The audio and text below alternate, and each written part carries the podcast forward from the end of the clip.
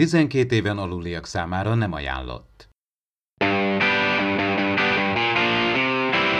Ez itt az Impulzus Podcast, az űrszekerek Star Trek tematikus epizód kibeszélője. A fedélzeten Csaba, Attila és Dave.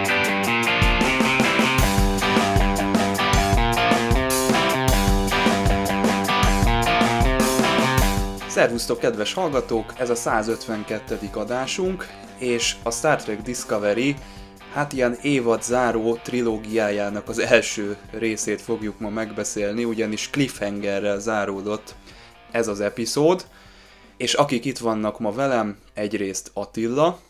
Sziasztok! És természetesen Dave. Sziasztok! Én pedig Csaba vagyok. Pillancsunk bele az eheti Star Trek hírekbe.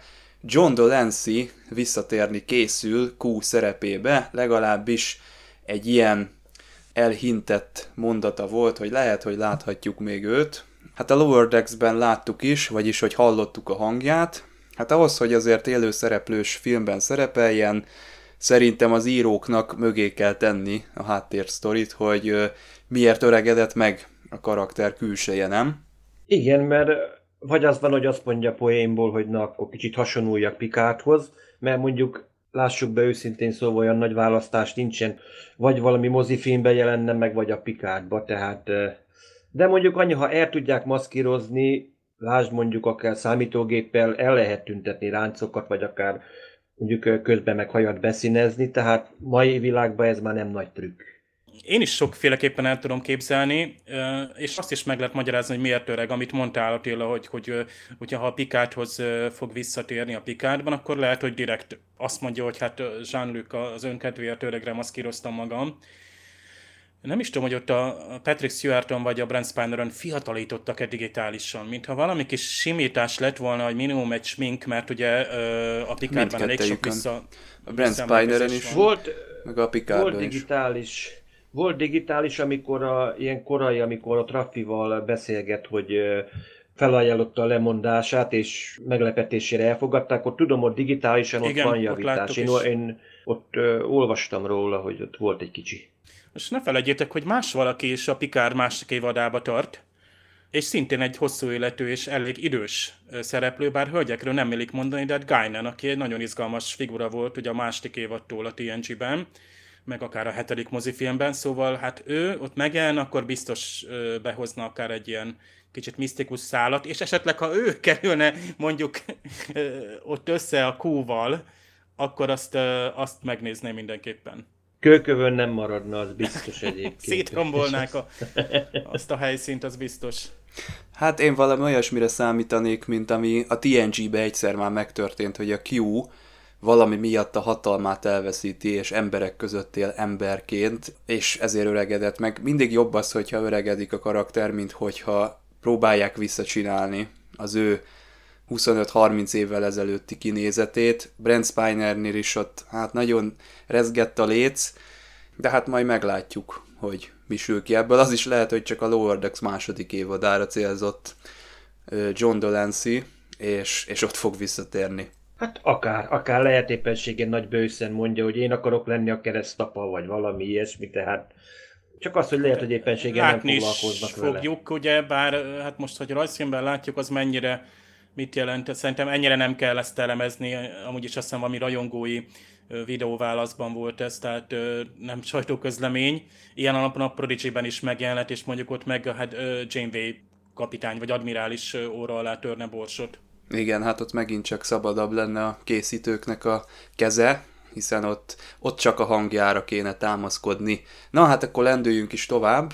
The Midnight Sky, az éjféli égbolt egy ilyen skifi áll rendelkezésre már a Netflixen, illetve már karácsonykor is meg lehetett nézni, én ezt meg is néztem, ahogyan kell, és hát vannak itt Star Trek színészek, ugye egyrészt Tim Russ, aki hát akár másodpercekig is látható a képernyőn. Másrészt Ethan Peck, aki azért egy kicsit tovább. Ethan Pecknek jelentősebb a jelenléte, és fontosabb szerepet is kapott. Sajnos Tim Russ csak egy mindenképpen beugrónak nevezhető szerepre nézett be ebbe a produkcióba. Egyébként maga a film az nekem tetszett, kritikákat olvastam róla, nem jött be nagyon a, az újságíróknak, illetve azoknak, akik, akik véleményt formáltak róla. Tény, hogy többször biztos nem fogom megnézni, de azért szerintem nem volt elviselhetetlen. George Clooney nagyon jó benne, a kislány, akivel találkozik, és talán itt debütál ebben a filmben, ő is nagyon jó volt. Igen, a fordulat az egy kicsit előre látható, hogy mi lesz a vége, de én ezzel együtt is azt mondom, hogy egy jó ünnepi film, és jó, jó hangulata van, úgyhogy tipikusan ilyenkor, karácsonykor ez, ez azért megtekinthető. Szerintem nem véletlenül pozícionálták ide időben ennek a filmnek a megjelenését. Nekem a premier napján szólt a Netflix, ilyen értesítés dobott be a Windowsba, hogy hát ha hó, itt van az a film, aztán úgy gondoltam, hogy meg is nézem. Rögtön fogékony vagyok a, a teljesen új filmekre, amik egy nulláról indulnak. Itt is egy nagyon rövid alapsztorit tudtunk csak, hogy ki és mi is ez a George Clooney által alakított idős karakter, és hát annyira meg tudott lepni a film, hogy, hogy én, én teljesen ott ragadtam, nekem nagyon tetszett, szeretem az, a, a, azokat a, a filmeket, amik, amik időt hagynak a gondolkozásra, és meg is tudnak lepni. Bár így utólag persze azért sejthetők voltak fordulatok. Ennek ellenére hát pont itt ez egy karakterdráma, hogy, hogy mit mondjak, vagy, vagy egy személyes dráma. Tehát leválasztott teljesen az, hogy ez, ez science fiction, jó, nem tudom, 2049-ben játszódik, nem érdekes. Fordít egy picit a dolgokon, tehát ugye ez a posztapokaliptikus vagy katasztrófa filmeknek is a alaptoposz ott van, nem is klisének mondanám, mert, mert főleg így 2019-20-ban látni, és számomra végig nem volt világos, meg most sem, és még annyira nem olvastam utána, hogy, hogy mi is volt az, ami a Földön történt, és hát óriási ilyen vörös körök jelezték a nagyvárosok környékén, hogy valami halad az Antarktisz felé, ahol a Clooney van, öreg szakállal. Van olyan erős színész szerintem, vagy most már George Clooney, hogy el tud vinni egy filmet, egy-két szereplős melodrámában, és jók voltak a, az űrhajósok is. És most eszembe jut, hogy mennyire rossz űrhajós filmeket, sorozatokat láttam az utóbbi évben. Én gyorsan kimondom, Adastra, Another Life, övé. Egyiket sem kell megnézni, viszont a, a Midnight Sky-t nyugodtan meg lehet. Mindegyikben ott vannak a klisék, csak azokban valahogy rosszul jönnek ki még esetleg jó színészek ennére is. Adasztrában is elég komoly színészek vannak. Másik kettőben is tele vannak úgy szóval hemsegnek. Most a Tim Russell röhögtem, hogy tudod te esetleg egy szendvicset venni abból a gázsiból, amit ez a cameo jelentett. Tehát ha nem ismerném a Tim Russnak az idősebb arcát, akkor nem jöttem volna rá, hogy ott van.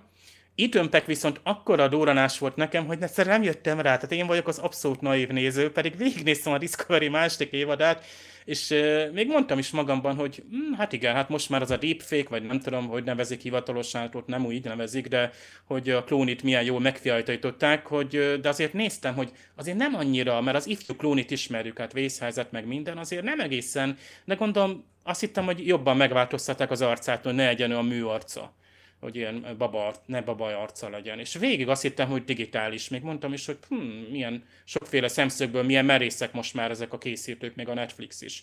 És a végén néztem Peck, mondom, hát Ethan Peck, hát csak, ja, de ő volt az Peck, jó.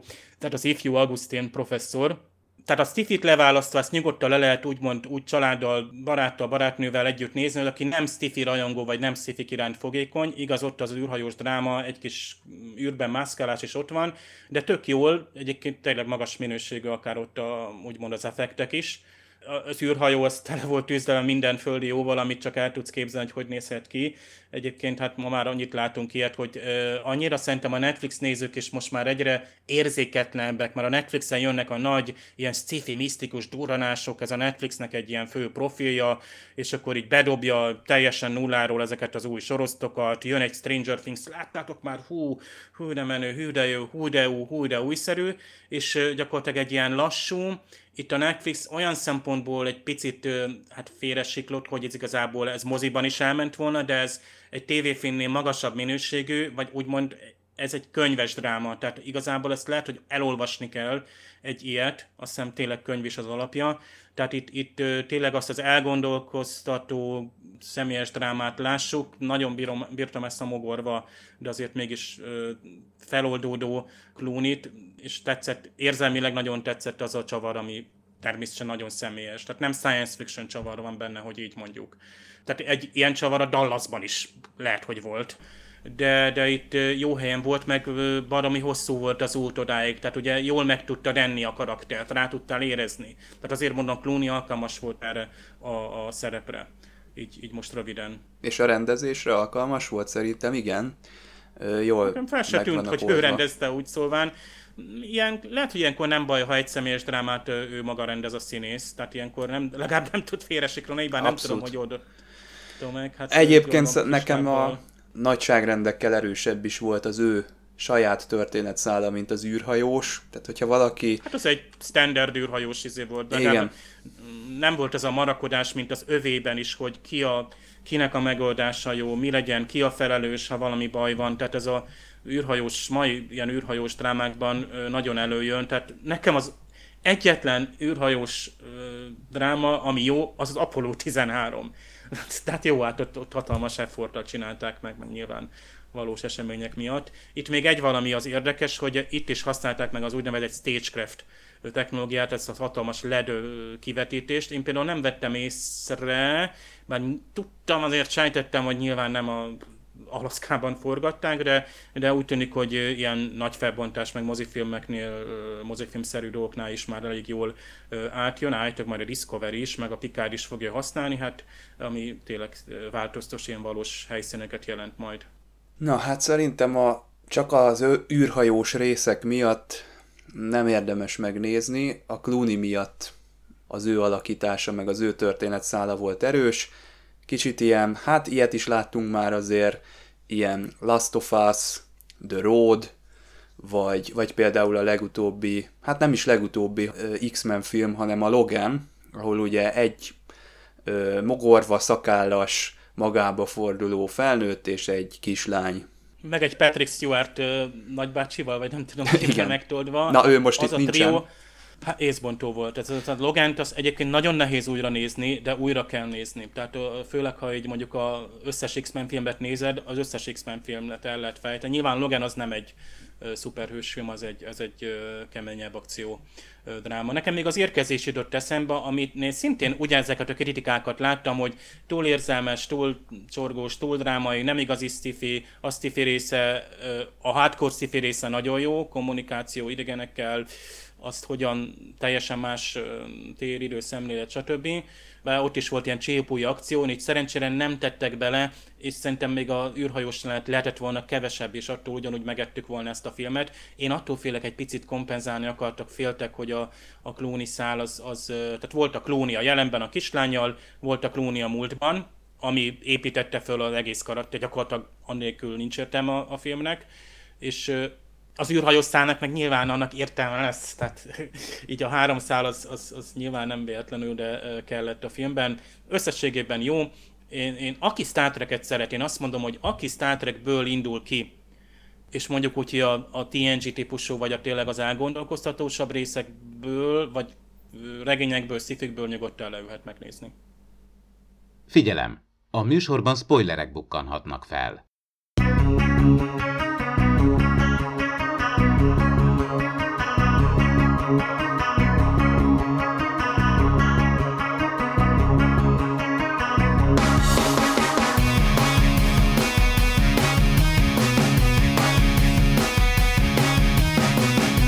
Grey újra megjelenik Adira számára, és bennem teljesen átértékelődött a Greynek a szerepe, mert ő sokkal jobban tudatában van a saját létezésének, és sokkal elválasztottabb lény, mint azt én gondoltam volna. Tehát ő fölteszi ezt a nagy létkérdést, hogy mi ő valójában, és, és hogy miért tartózkodik most itt, és hogyan fogadja el ezt a létezést, hogy ő csak az Adirának kvázi a fejében létezik valamilyen szinten úgymond a hordozó hordozza ezeket az entitásokat, mint egy ilyen szuper, nem tudom, ilyen szuper személyiségként, vagy nem tudom, hogy, vagy multi személyiségeket, hogy ezek bármikor így megjelenhetnek, és úgy tűnik, hogy Gray, mint a legutolsó hordozó, itt egyfajta ilyen, hú, ahogy az indiánok szokták mondani, ilyen jó szellemként kíséri, és hogyha kell, akkor úgymond szembesíti problémákkal, vagy saját gondolatai is vannak, és nem csak úgymond nem csak egyfajta kivetítés, úgymond élő lelkiismeretként. De szerintem ez tényleg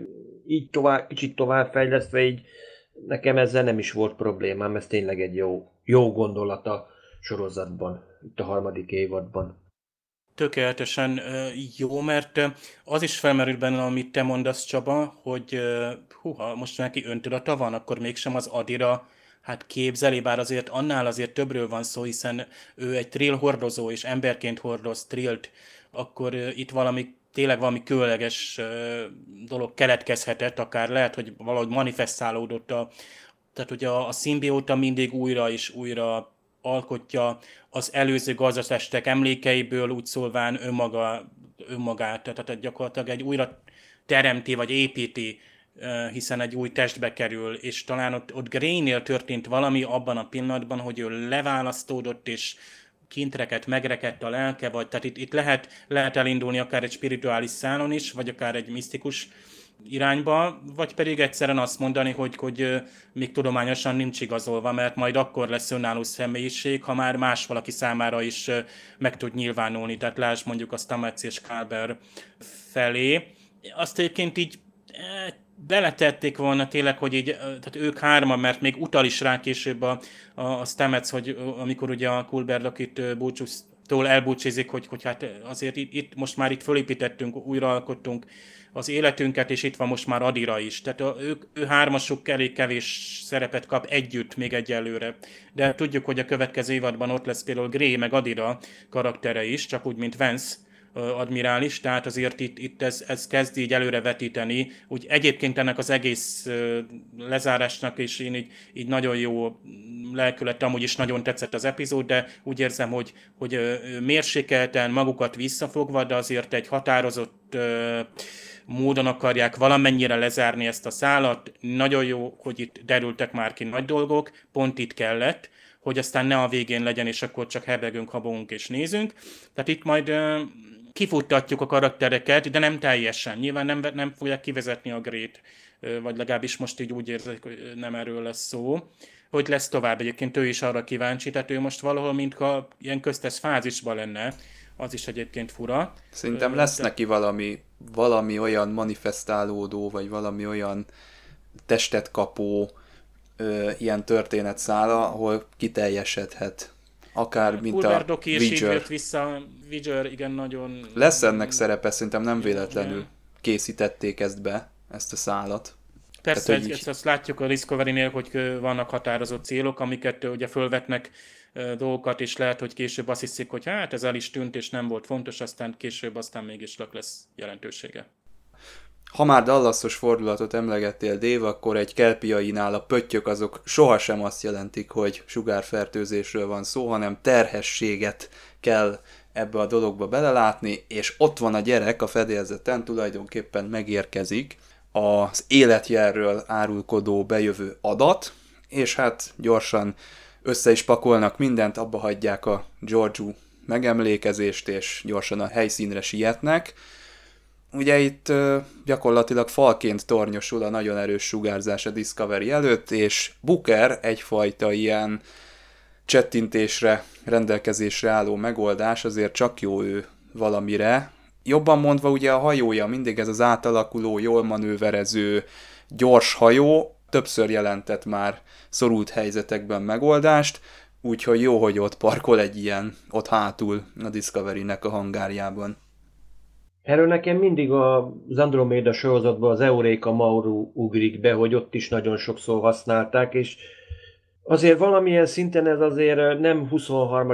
századi technológia, hanem mégiscsak azért 32. századi technológia, kisebb, mozgékonyabb hajó, könnyebben lehet megvédeni mondjuk akár sugárpajzsal vagy valamivel, és azért ne feledjük el, azért Booker azért elég jó pilóta, és azért hogy ő milyen kvázi ilyen felderítőként bemerészkedik, hogy keressen egy ilyen tiszta helyet, ahova be tudnak ugorni, vagy be tudnak menni, ez szerintem ez, ez, ez nem is rossz ötlet, mert ezzel legalább így nem egy ilyen parkolópályán van búknak a karakterese, hanem igen, tényleg tevékenyen bármikor elő lehet húzni ilyen Jolly Jokerként, hogy hoppá, hoppá, hát meg lehet ezt oldani, ha azért ő, mint futár, azért biztos, hogy jó pár rizikós helyre el kellett mennie, tehát van tapasztalata az ilyen űrben, hogy hova merre kell menni, meg hogy lehet valahol megoldani helyzeteket, tehát ez így, ő, így pont jó, hogy nem csak azért van, hogy csak ott a hídon ott áll Burnham mellett, hanem igen, egyből adott is egy ötletet, hogy hoppá, én kimegyek a hajóval, keresek valami helyet, ahol,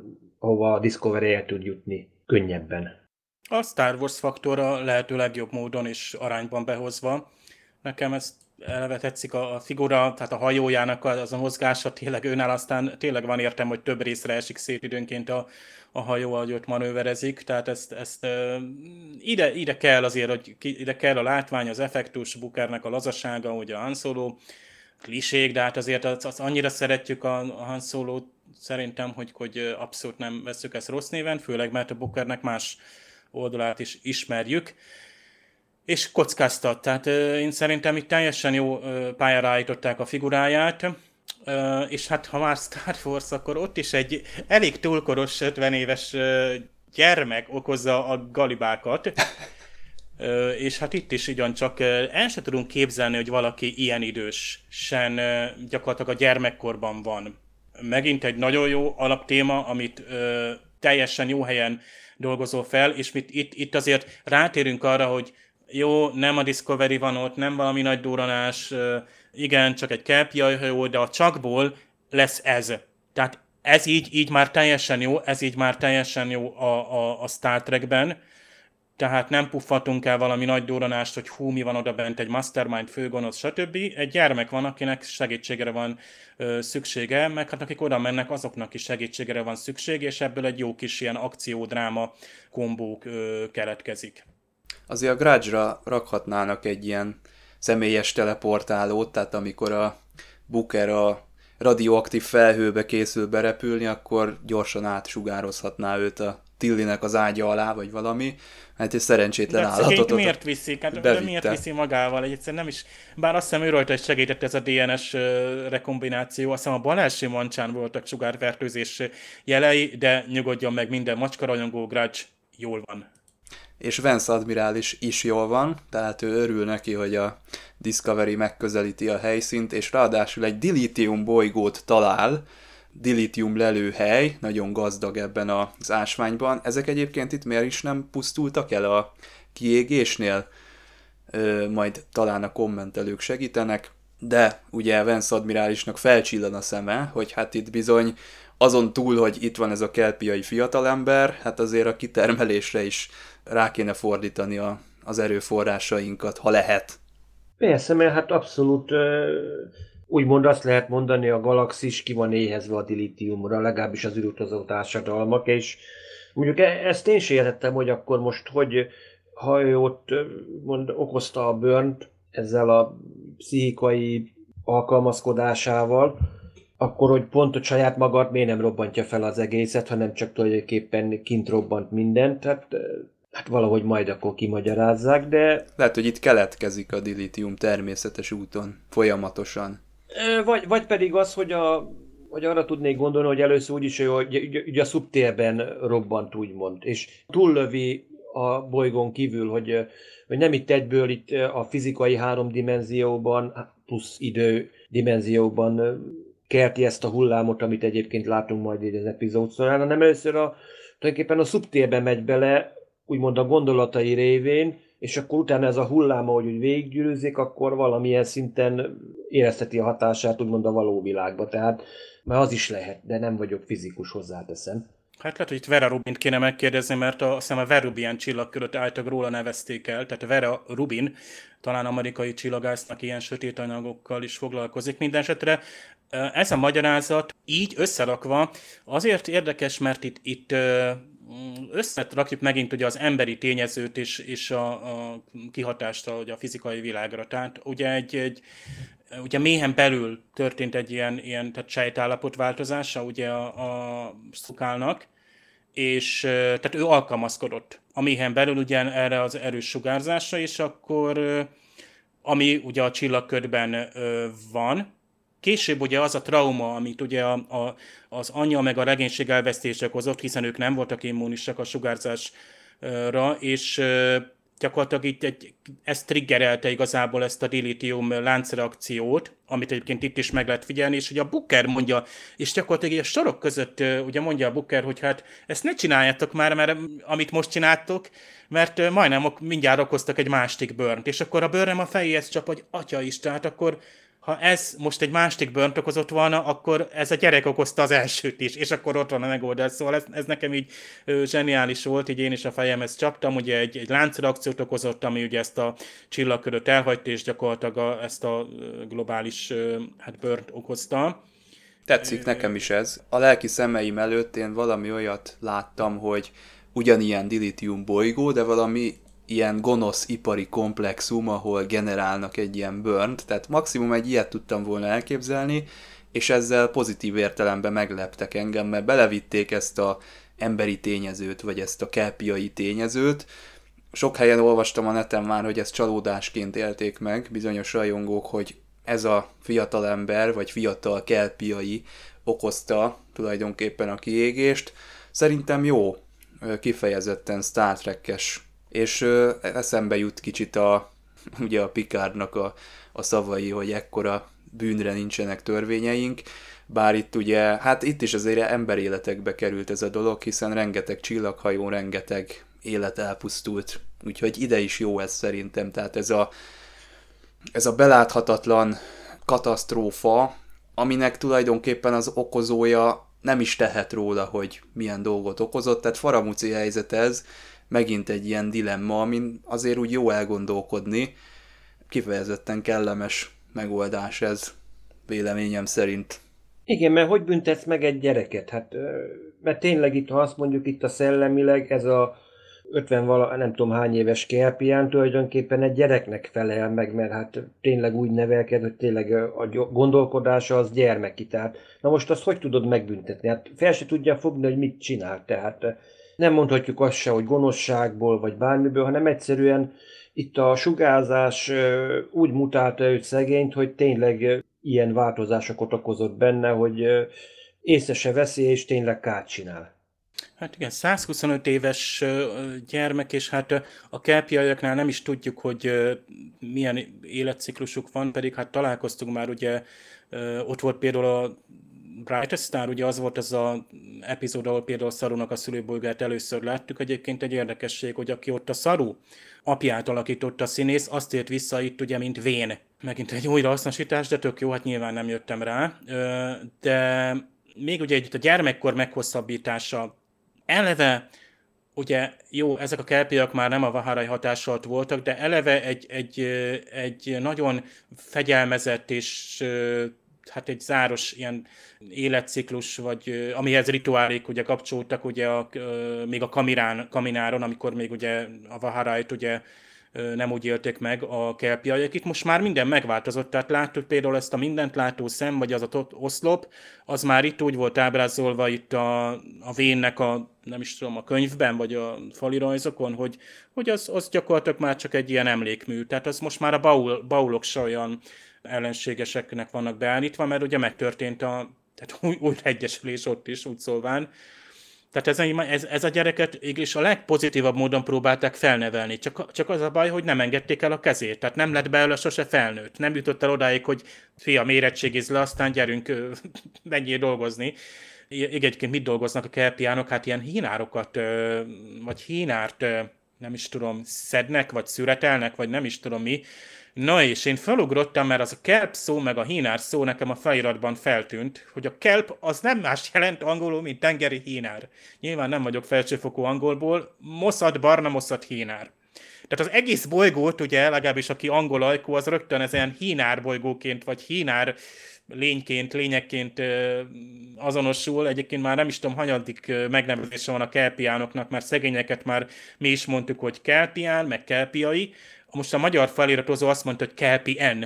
Bár ő egyúttal azt is mondta, hogy Bajoran, tehát így kéne hívni a szegény átalakú dr. Kalbert, aki egyébként óriási poén volt. Hát az a Bajorán szó, az vajon nem, nem akarjuk hallani, mert azt a Voyager 7. évadában se szerettük, amikor rosszul szinkronizálták le. Ettől eltekintve szerintem hatalmas csattanó volt ugye a Trill Burnham meg a, a Bajori Kalber viszont hát nyilvánvalóan lejátszotta és magasról a csúcs, az epizód sztárja volt az emberi Doug Jones. Azt hiszem erről lehet, lehet mesélni, hogy egyébként a színész is ezt hogyan élte meg, hogy arc mindenféle kiegészítők nélkül játszhatott. Eleve az egész epizódnak ez a ilyen mesés, Once Upon a Time-os feelingje remekül sikerült. Tényleg ez az elvarázsolt erdőben nagyon meglepődtem én is a, az emberi szarun. Nem számítottam rá, de kellemes meglepetés, és ö, amit lehetett azért megcsináltak helyszínen, de azért ezeknek a lényeknek a létrehozásához, meg az egésznek a teljes életre keltéséhez szükség volt a CG-re is. Remek lett ennek az egész résznek a vizuális tálalása, ez a, ennek az egésznek a hangulata.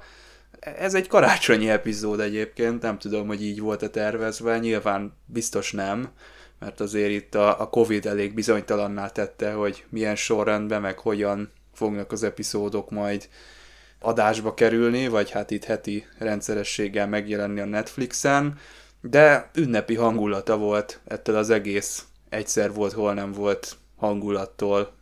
Hát tényleg, én mondjuk bevallom őszintén attól fértem, amikor itt hirtelen itt megjelenik ott ö, úgymond szarú, és csak először a lábát látjuk meg hátulról, mondom, Isten mondom, nőnek ö, maszkírozzák véletlenül, és azért, azért lepődött meg annyira Burnham is, meg Káber is, hát ö, kicsit most bevallom őszintén, egy furcsa volt úgy epizódba végignézni Doug Jones, hogy a saját, saját arcával, hogy nem maszkban, már annyira hozzászoktunk tényleg a szarunak a maszkjához, hogy már nem tudjuk másképp elképzelni. De, de szerintem ez egy úgymond egy jó ötlet, hogy most így saját magát, hát láthattuk más is például, azért Michael Dorn is játszotta már úgymond maszk nélkül is elszerepet Star Trekbe, tehát néha kell egy ilyen kis tényleg, ahogy te mondod, egy ilyen karácsonyi epizód, ahol nem kell mindig ebbe a bonyolult maszkokat viselni, hanem szinte azt mondom, kicsit lazábban van véve a figura. Különösen gondolok arra, amikor például Doug Jones ott elkezdott egy valami, meg azt a mondókát dudolni. És azzal megakadályozta a másik bőrt gyakorlatilag ezzel a altató dallal. Azért jó, hogy ott van egy kepja is, még ha egy picit mondjuk úgy, hogy kompromittálódhat olyan értem, hogy befolyásolódhat, és most itt a bőr nem jó helyen van. Egyébként most nem tudom miért, de nagyon tetszett Szoneka játéka megjelenése, az egész, egész amit, Pöttyök amit ő, van. Megnyugtatják nem a, a szemet. nem, nem, nem, nem, nem, nem, nem, az, nem azt tüzelt fel engem, hanem hogy nagyon jó volt ő a, a, a szukállal. Tehát ahogy ő, ő, igen, nagyon könnyen belemegy abba a játékba, hogy, hogy igen, én is hologram Ja, igen, vagyok. ő veszi észre, hogy mennyire sérülékeny a fiú. Abszolút. És ez kihat ugye a környezetre, tehát amikor ő érzelmi viharokban van, akkor bizony ott, ott baj lesz, tehát azt, azt megérzi a környezete is, és erre rájön ugye a, a Burnham. A szarú egy kicsit érzelmileg túlságosan bele van investálódva ebbe a sztoriba, és bizony nem objektív most, ezt ki kell jelenteni, de miért is lenne, mert maga az epizód is elmerül ebbe a kelpiai kultúrába, és olyan jó nosztalgikusan hozza vissza Szaru számára, meg a néző számára is azt, a, amikor ugye megint csak a Brighty Starban ott a, a mindennapokat, az altatódat, még meg is simogatja a Szarunak a fejét az a vén kelpiai, úgyhogy ez is jól hozzá csapódik ahhoz a mesés alaphangulathoz, ez a kelpiai folklór, azokkal a rajzokkal a falon, azzal a könyvvel, nagyon jól megcsinálták ennek az egésznek a, az alaphangulatát, és, és egy tök jó atmoszféra van ebben az egészben, amiben szarul azért el van veszve. Tehát ennek a fiúnak nem tud első körben úgy segíteni, hogy az mindenkinek jó legyen, ezért áll több tagból a felderítő csapat, hogy kívülről ugye meg tudják neki mondani, hogy uh, itt már túlzásba esik, vagy, vagy nem lát a saját érzelmeitől. Egyébként ez a fiú egyrészt ettől a szörnytől fél, de látja a néző, hogy tulajdonképpen az igazi félelem, ami a fiú előtt áll, az a külvilág. Ezektől a szavaktól ijed meg a legjobban, hogy kívülről, vagy mi történt azelőtt, tehát az időszámítás előtti időkről, amikor még nem egy ilyen digitális oktatóprogramban élt, hanem még megvolt a családja. Tehát amikor ugye a A Burnham nagyon finoman próbálja ezeket azért előhozni, de ahogy ez a fiú megérzi, hogy mire akar kiukadni, ugye rögtön elzárkózik, és hát nincs, nem áll készen arra, hogy kilépjen a külvilágba, vagy hogy maga mögött tudja ezt az egész traumát. Nagyon súlyosan be van zárkózva pszichésen a fiatalember, és ugye ezen kell majd valahogy segíteni itt az elkövetkezendő epizódokban is, hogy hát nem tudom, kirepüljön, vagy hogy így a, külvilág felé tudjon nyitni, mert szerintem nem fogadja azt el, hogy ő neki tovább kéne lépni, és ki kéne lépni a külvilágba. Nem tudom, hogy egyáltalán alkalmas lenne most jelen, most egyáltalán normális életre. Mondjuk ez a szörny, ami nem tudom micsoda, nekem így hirtelen a zöldlámpásban, ami volt az a szörny, ami ugye eredetileg ember volt, és akkor ugye ember, hát humanoid volt, és aztán megöl minden. Nem tudom, olyan érdekes, hogy tényleg azt is ott meg lehet úgymond valamilyen szinten fegyelmezni, mert látjuk azért Burnhamet csak fenyegeti, úgymond nem támadja meg, csak mindig úgy körbe-körbe játszik vele. Tehát Szukál is, hogy a saját elméjének a fogja, nem csak a holofedélzetnek, hanem, hanem itt tulajdonképpen egy mentálisan is. Tehát valami ez a szörny, ez nem veszélyes, ez csak egy ilyen kivetülése a, a pszichés folyamatoknak. Hát de ez tényleg egy komoly pszichológia kell, hogy egyáltalán ki tudják innen hozni, és akkor valahol megpróbálják felnevelni, tényleg szó szerint, hogy úgymond egészséges felnőtt legyen. Ez így jelen pillanatban komoly kihívás, mert itt valahogy szembesíteni kell ezzel a szörnye, hogy a szörny azt tulajdonképpen azt ő maga hozta létre, hogy, a, hogy az nem létezik, hogy valahol így kéne valahogy átugratni őt a, úgymond a képzeletbe árnyékán. Hát itt az egész világ felfogását meg kell változtatni, és itt azért föl fog merülni, vagy legalábbis remélem, hogy ezt, ezt szabad-e, vagy meg lehet-e tenni. Tehát ki, kiviszünk valakit ebből a, hát most illuzórikus, mert itt, itt gyakorlatilag föl van építve, ő neki a tökéletes világ volt úgy szóval fölépítve, csak az a baj, ez a, tehát azok az eszközök, amik generálták ugye ezeket az oktató hologramokat, az egész környezetet, azok is elkezdtek leromlani még Bőr nem is tud arra hivatkozni, hogy hát ő is csak egy hibás program, tehát ez a ki össze a Matrixból itt, az a, az a, az a nagy kérdés itt hogy nem lenne jobb visszafeküdni, és akkor továbbra is ott, ott, ott lenni, följavítani esetleg ezt a környezetet, és akkor úgy hagyni, úgy hagyni esetleg, mert igazából a szocializáció bár nem is értem, hogy itt miért nem hoztak létre például akkor vele egykorú mondjuk gyerekeket. Hát itt csak oktatók és tanárok vannak, hát az egy rémálom, ha úgy vesszük. Oktási rendszer teljesen, ugyebár egy kelpiai oktásügyet nem ismerjük nyilván. Mindenesetre tényleg az a én szeretem a mesét, amikor így jelenik meg a Stiffy-ben, úgy szóván most nem szobizmusból mondom, hanem hogy okosan. Tehát, hogy igenis föl van építve, hogy itt, itt, itt valakinek eltörzott a személyisége, de tényleg így, így mesébe, egyébként nem hiába van, hogy annyiféle mese megfilmesítés van, hát mostában néztek a karácsonyi kínálatok, hogy gyakorlatilag minden második film ilyen mese, régi mese megfilmesítés, amik elég szörnyű hangulatúak néha. Tehát egy, egy Disney mese, vagy egy Andersen mese is tud szörnyeket tartalmazni, és ha megfilmesítik, akkor már szinte félelmetes. Még rajzfilmben esetleg nem annyira. Itt az illúzióhoz nagy, gyönyörű volt például a havas erdő. Nem tudom, lehet, hogy decemberben azt mondták, hogy gyorsan toldjuk meg ezt, lehet, hogy őszi erdő volt, és csináltak belőle a havast. Mindestre a helyszín az viszont valódi volt, és azt hiszem megint csak Toronto közelében jártunk, valami egy ilyen, talán börtönként használt egy nagyon régi, tehát régi épület, amiből csináltak egy ilyen digitális Roxfortot, úgy ezek a lépcsőkkel teljesen az jött be, hogy vigyázz már a lépcsők kiszámítatlanok. Hát itt is azt hiszem volt is az a rész, hogy bőr nem fölfelé repült, meg hát itt itt, itt kell azért a CGI, tehát itt kell azért úgy szóván itt bármilyen szörnyet lehet alkotni. Csillagkör is nagyon szép volt egyáltalán ennek az egész Dilithium bolygónak az ábrázolása. Most nekem eszembe jutott a Voyagerből például, a, és nem akarok nagyon eltekeregni, a, de egy nagyon jó epizód, ugye a Démon, illetve a, ez a Course Oblivion, tehát a végállomás a feledés című rész, csak hogy ott Deutérium bolygóról van szó, vagy Deutérium lelőhelyről, még mielőtt itt később kapnánk kommenteket, amiknek egyébként nagyon örülünk, meg tényleg, ha valamit úgy gondoltok, hogy valamiben jobban meg tudtátok figyelni a dolgokat, akkor nagyon szívesen várjuk, hogy hozzászóljatok. Tehát dilithiumról van szó itt, a Voyager epizódban meg deutérium, tehát ami kvázi üzemanyag a dilithium kristály Viszont azzal megtömve egy egész bolygó, ez viszont tényleg úgy szóval fantasztikus és igen veszélyes.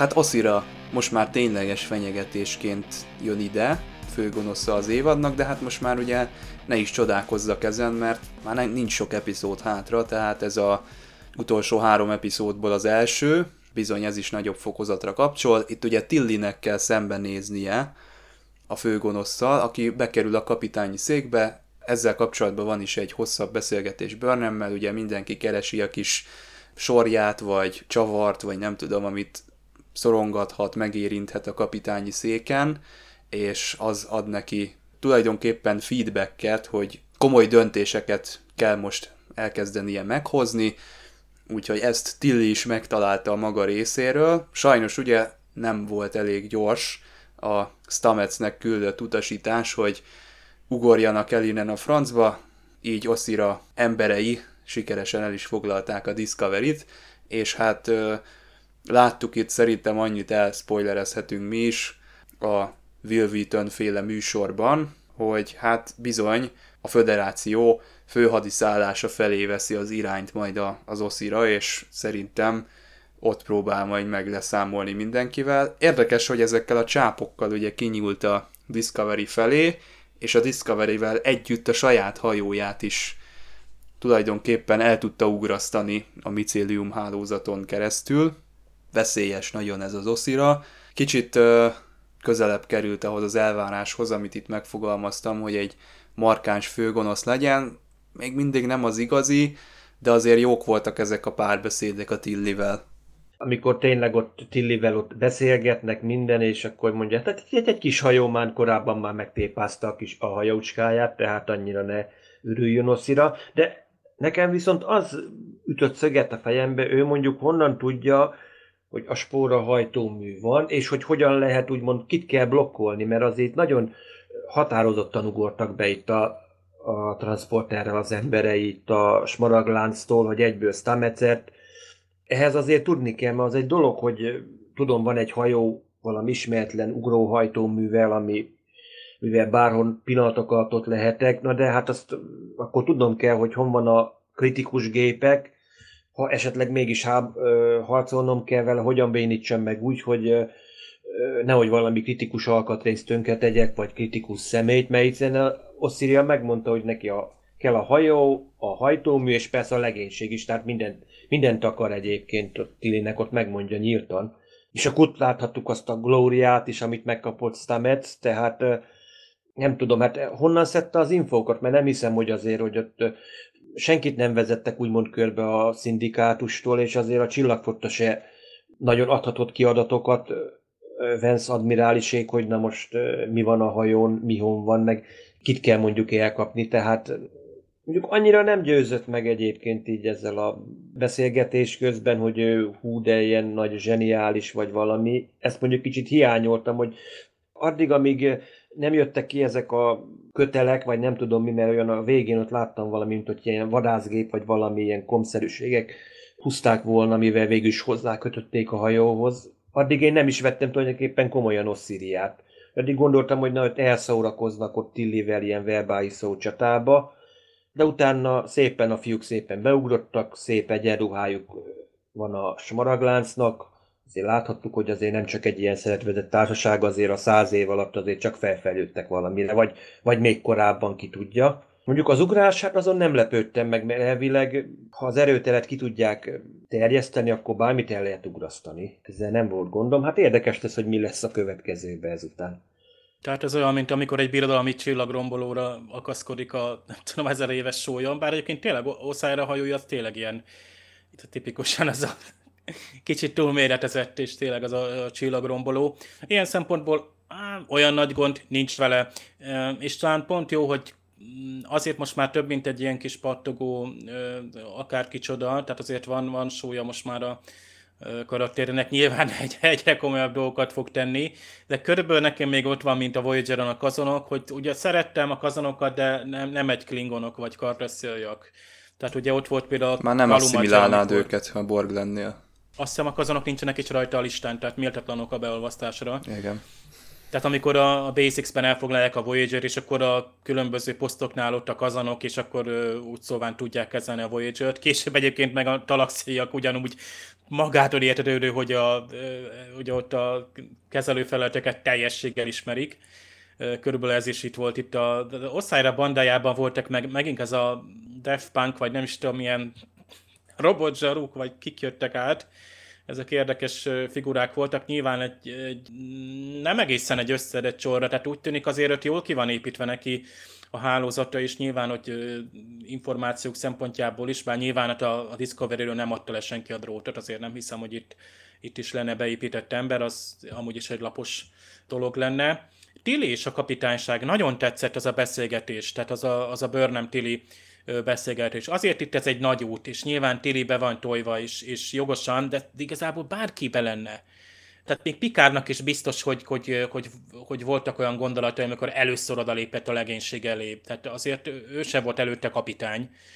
Csak nyilván egy másfajta attitűdő a személyiség. Tehát a, a Tirinek az egész habitusa ezért tesz egy picit ingataggá, hogy ő kapitányként ül a, a nagyszékben, de a legénység részéről élvezi a támogatást, és ezt szeretjük, ezt szeretem én a Star Trekben, hogy a Bryce, a Reese, az Oveszekúon, Detmer így ránéznek, és így biztatólag, hogy, hogy együtt érzünk, veled vagyunk, hogy, hogy meg tudod csinálni. Tehát mégis erről szólna a csillagfotta, hogy ülhetne bárki is szaruban is rengeteg félsz volt, ő is próbált ugye alkalmazkodni, Oszára pont ezt veszi észre.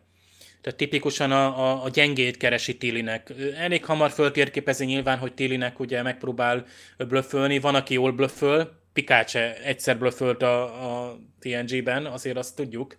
Tehát egy romlán hajóval szemben állsz a semleges zóna peremén, akkor azért ott jó domának kell lenned, vagy pedig nagyon erős fegyvereidnek és most a Discovery-nek a technológiája se elég, mert rögtön ugye a, már a Stamets menne be ugye a kamerába, de már ugye elkapják, és jön ez a nem is tudom, hogy neki most befolyásolni fogják, a, tehát vezérlik majd, hiszen most a Stamets gyakorlatilag ő az élő vezérlője, a navigátor a, a spórahajtónőnek, azért elég durva dolgok vannak, tudjuk, hogy Oszájra rabszolgákat is tartott, tehát simán el tudjuk képzelni, hogy mi lesz most.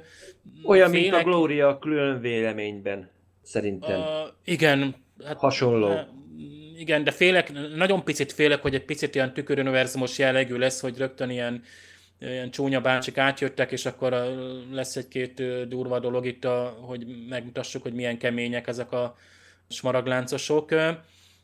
Nyilván majd itt Pukarlex lesz jelentősége, hogy akciózzon, tehát jól fel van vezetve egy ilyen mérsékelt, tehát mondom, nem, a, nem lesz ez, nem is kell itt csillagszórós nagy duranás az évad végére tehát tényleg több szálon vagyunk, több dologért kell aggódni, szerintem jól kivezetik majd ezt a szálat. Talán Tilitől látunk esetleg majd egy, egy meglepő húzást, azért ő benne többet látok, hiszen most a Tili már ő egyszer eljátszotta Kilit, ugye még az első évad során, meg kellett játszani egy nagyon kemény nőt, egy kemény kapitányt, hát van már tapasztalata, és a Mary Weiss meg kőkeményen meg, le, megjátszotta a valódi kilit, ugye az elmúlt két epizódban. Tehát azért a, a színésznőben is, meg a karakterben is azért bízhatunk, hogy azért itt ö, oda tesz majd. Szerintem Oszájrát egy-két trükkel, bár a színésznő elég misztikus volt ott a Will való interjúban, nem akart arról többet mondani, hogy, hogy mi lesz, ő egyébként szereti a karakterét, és, és szért sokat lát benne én, én nem olyan sokat, én szerintem ő erre az évadra körülbelül elég is lesz. Jó hamar eltávolítják, remélem.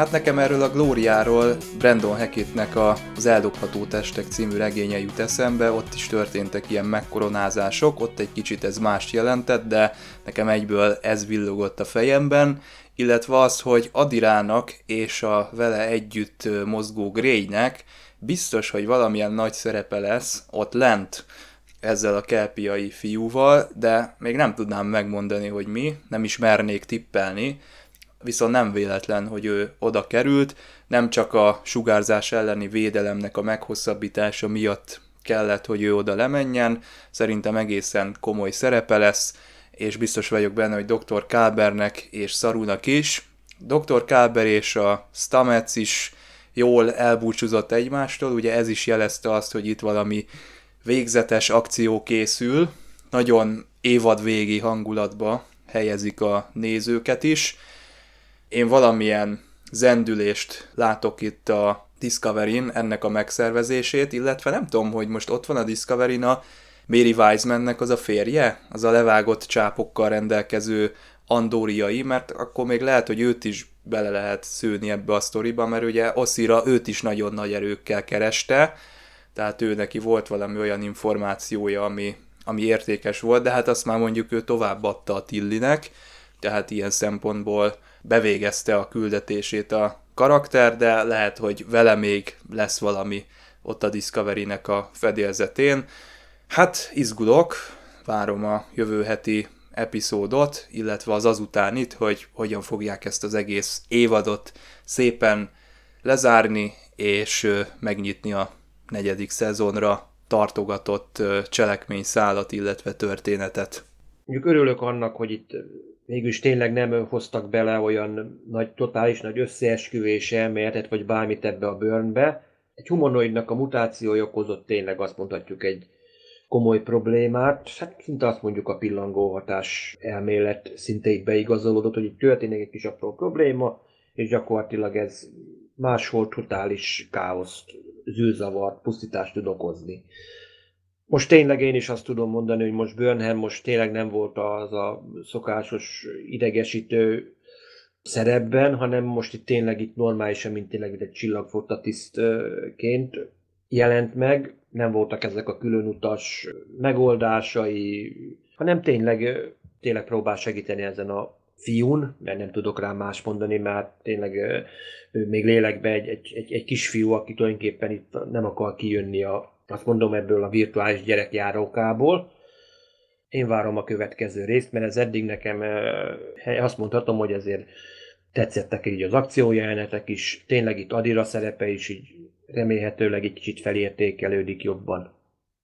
Hát megszoktuk a váratlan fordulatokat a Discovery-ben, tehát hogy egyes személyek fogják magukat, és akkor ö, ö, ott maradnak, vagy éppen átsugároznak valahova. Itt most a Adira volt egy ilyen akcióban, amit sose felejtsünk el, hogy hát ő, ő benne azért ott vannak a, gazdatestek tudása, és, és ilyen értelemben van mindig megfontolás benne, tehát ez nem az a Lörel féle, hogy ráakaszkodok valakire transportálás közben, és akkor lesz, ami lesz.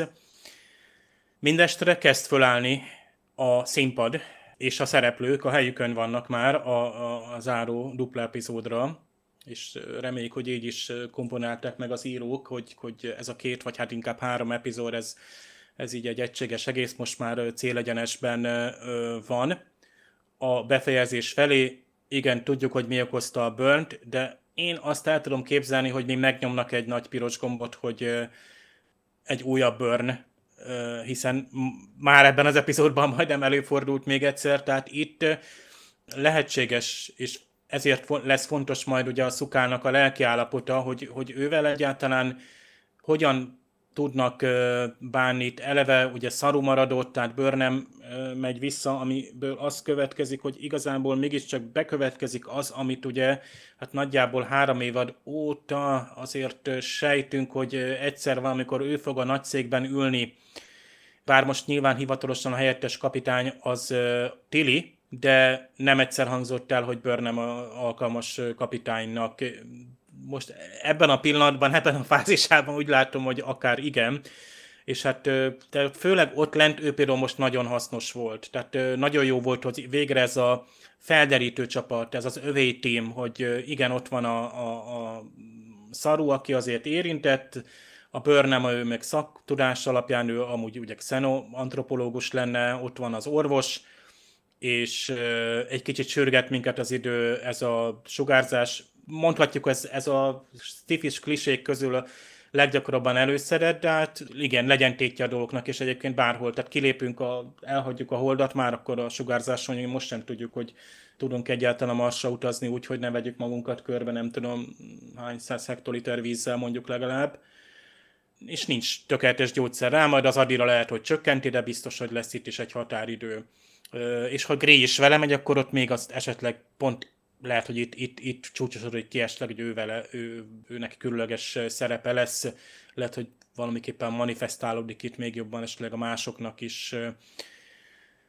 Ugye a Burn előtti meg utáni idő, tehát itt egy megváltozott galaxisba, megváltozott jövőbe kerültünk, tehát nem mondhatjuk, hogy ez egy töretlen fejlődés volt, ezért most ennek a veszélye, vagy éppen a helyreállítás lehetősége, ha bár nyilván helyreállítani már nem lehet eltönt, eltörölni a múltat, és ez szerencsére jó is, hogy így van, mert így van tétje a dolgoknak, akár egy negyedik évadnak is. Ennek ellenére el tudom képzelni, hogy, hogy akár egy ilyen nagy cliffhangerrel, vagy tényleg egy katasztrófára ér véget.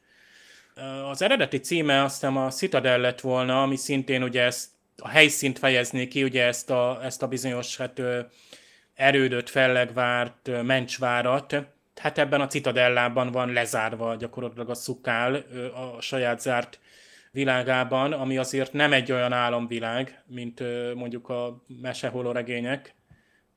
Egyébként mindig valami gond volt a holofedélzeten, amikor azt hittük, hogy Fairhaven az milyen idilli és akkor azért ott is kicsit megbolondulnak a szereplők, amikor például tudomást szereznek a külvilágról.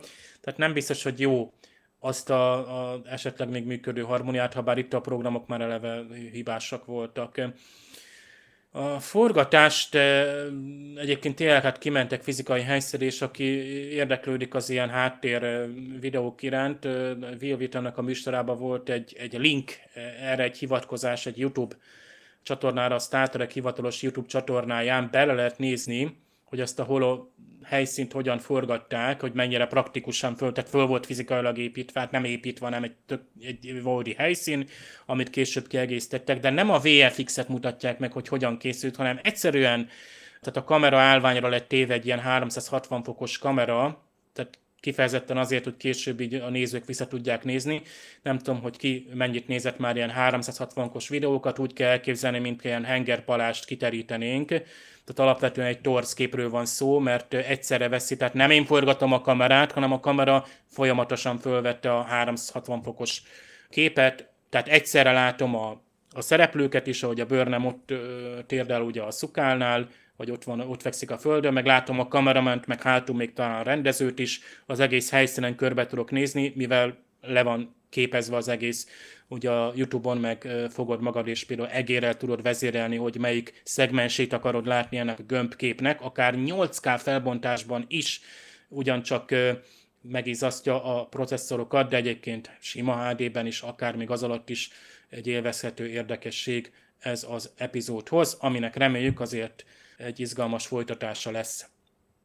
Hát azt hiszem, hogy azt azért meg kell állapítanunk, hogy ez az idei utolsó adásunk, a következőt azt már jövőre fogjátok hallani, de hát ez már karnyújtásnyira van, hiszen ez azt jelenti, hogy a jövő heti műsor lesz a következő visszatérésünk, úgyhogy nem is maradt más hátra, mint hogy műsorvezető társaim nevében is az egész éves figyelmeteket megköszönjem, és maradjatok továbbra is velünk, hogyha érdekelnek a Star Trek hírek, illetve a legfrissebb Star Trek sorozatoknak a kibeszélői, meg hát nem csak a legfrissebbek, hanem azok is, amik egy kicsit régebbiek, hiszen amikor nincsen friss Star Trek sorozat, akkor visszatérünk a klasszikus szériákhoz, és azokról folytatunk diskurzust. Hát akkor találkozunk jövőre, 2021-ben. Sziasztok! Sziasztok és boldog új évet mindenkinek! Sziasztok!